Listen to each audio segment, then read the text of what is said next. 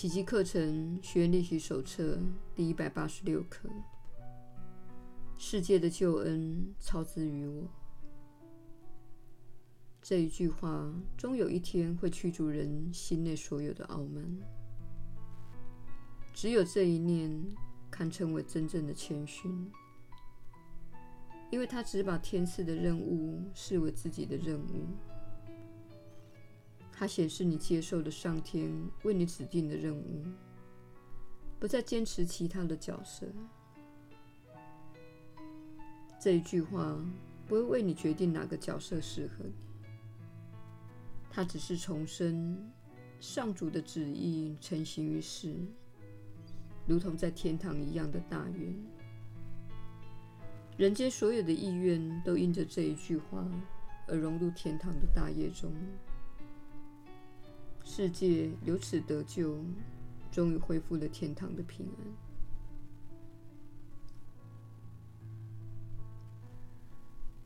愿我们不再抵制自己的任务，它既不是我们制定的，也不是根据我们的想法。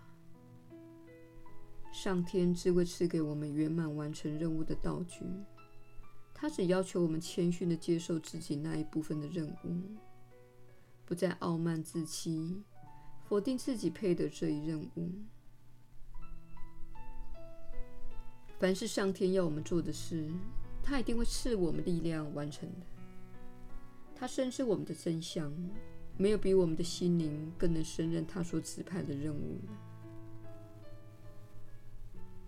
今天的观念，你只要好好的思考一下他的道理，你就不会感到震撼了。他只不过是说。你的天父依然记得你，而且向你表达他对自己圣子的完全信任。他不会要求你活出一个不真实的你来。除了真实的你以外，谦逊还会要求你什么？除了真实的你以外，傲慢还会否定你什么？今天，我们绝不以有违谦逊之道这类似是而非的借口，逃避自己的使命。只有傲慢才会拒绝上主的亲自召唤。今天，我们要放下所有的假谦逊，才可能听见上主的天音要我们做的事。我们毫不怀疑自己是否担当得起他所指派的任务。我们只要肯定一事，就是他知道我们的力量、智慧，而且神圣无比，这就够了。只要他认为我们配得上，我们就配得上。只有傲慢的人才会做出其他的论断。只有一个方法能够使你企图以假乱真而作茧自缚的陷阱中解脱出来，接下那非你所能杜撰的计划吧。不要妄自评断你对他有没有用处。只要上主的天音确定，救恩需要你的参与，而且救恩的完整有赖于你这一小部分，你就敢肯定。事实一定如此。傲慢的人非常执着于文字，生怕越过文字之后会撞到离他们的观点或立场相抵触的经验。谦逊的人反倒能自由地听到天音告诉他们的真相以及该做的事。傲慢为你营造出一个虚幻的自我形象。当上天的天音向你保证你有能力、智慧、神圣无比，而且超越那一形象时，这个自我形象自然惊骇莫名，设法推却、推辞。其实你并不像你的自我形象那般的软弱无能，你既非无知，也非无助。罪恶污损不了你的真相，痛苦也威胁不到上主的神圣家园。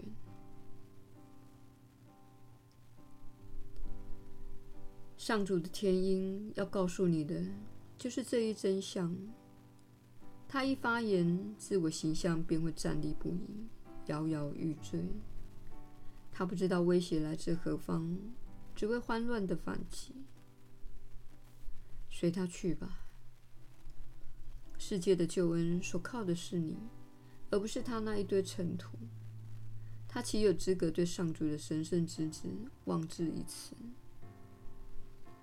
他哪里值得你为他操心呢？如此，我们便找回了自己的平安。我们会接受上主所赐的任务，因为所有的幻象都是基于我们能够营造出另一种自己这个怪异念头。我们杜撰出来的角色变化莫测，始终在哀悼以及爱与被爱的狂喜这两极之间来回的摆荡。我们欢笑，我们哭泣。有时怀着期待，有时含着眼泪迎接一天的来临。自己的生命似乎也随着心情的千变万化而有所改变。这些情绪有时带给我们腾云驾雾之感，有时则将我们抛入绝望的深渊之中。上主之子怎么可能是这样呢？上主岂会创造出如此不稳定的儿子，还视为己出？它既是永恒不变的，岂为不履自己的造化分享这一生命特质呢？甚至打造出来的种种形象，丝毫影响不了他的本来真相。那些形象有如疾风中的落叶。横扫过他的心灵，偶尔还会拼凑出某些图样似的。他们分分合合，最后随风而去，莫知所终。他们又像是沙漠上凭空而起的海市蜃楼。只要你愿接纳上天赐你的人物，这些虚无缥缈的形象便会离你而去。让你的心灵重归清明与宁静。你打造出来的形象会给你种种矛盾的目标，他们无常、暧昧、犹豫不决，又模棱两可。谁有精力持续专注在这类目标上呢？世上的人所器重的任务是如此的不定，即使在最稳定的状态下。一小时还会变个十来回。你能够期待这类的目标带给你什么益处呢？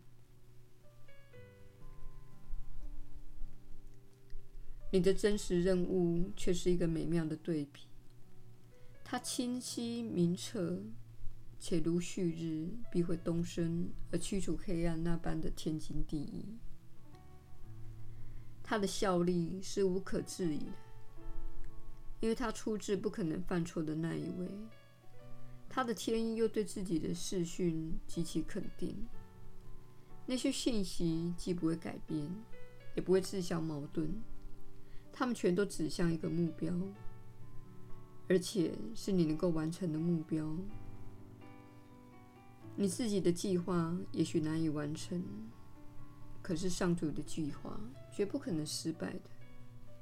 只因这一计划源自于他，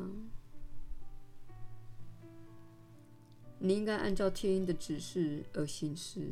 如果他提出的要求好似差差强人意，不妨提醒自己：提出要求的是谁，而拒绝他的又是谁？然后想一想，谁比较可能是对的？是那代表造物主且深知万物真相的天音，还是你那扭曲、彷徨、迷失、自相矛盾又不确定的自我形象呢？别再听信小我的指示，你应该聆听那肯定不移的天音才对。他会告诉你，造物主赐你的任务，告诉你他对你念念不忘，他还驱着你此刻忆起他来。他的天音有真知之境，温柔的向无知之人发出呼唤。虽然他不知道哀伤为何物，但是他仍会安慰你的。虽然他已经圆满无缺，仍然会弥补你一切。虽然他知道你已经拥有一切，还会继续给你礼物的。虽然他根本看不出圣子心目中的种种需求，他仍会以圣念答复你。因为爱必须给予，凡是因他的圣名而给出之物，必会按照对世人最有益的形式出现的。这些形式绝不会蒙蔽人的眼目，因为他们出自无相的本体境界。宽恕是爱在人间的表达形式，爱在天上原是不具形式的。然而，这里需要什么，上天就会按此地的需要而给什么。你在这个世上仍然需要借着形式来完成你的任务。纵然当你回归那无相之境时，爱对你的意义远超乎此。世上的救恩仍然有待你这类懂得宽恕的人。这就是你在这世上的任务。耶稣的引导，你确实是有福之人。我是你所知的耶稣。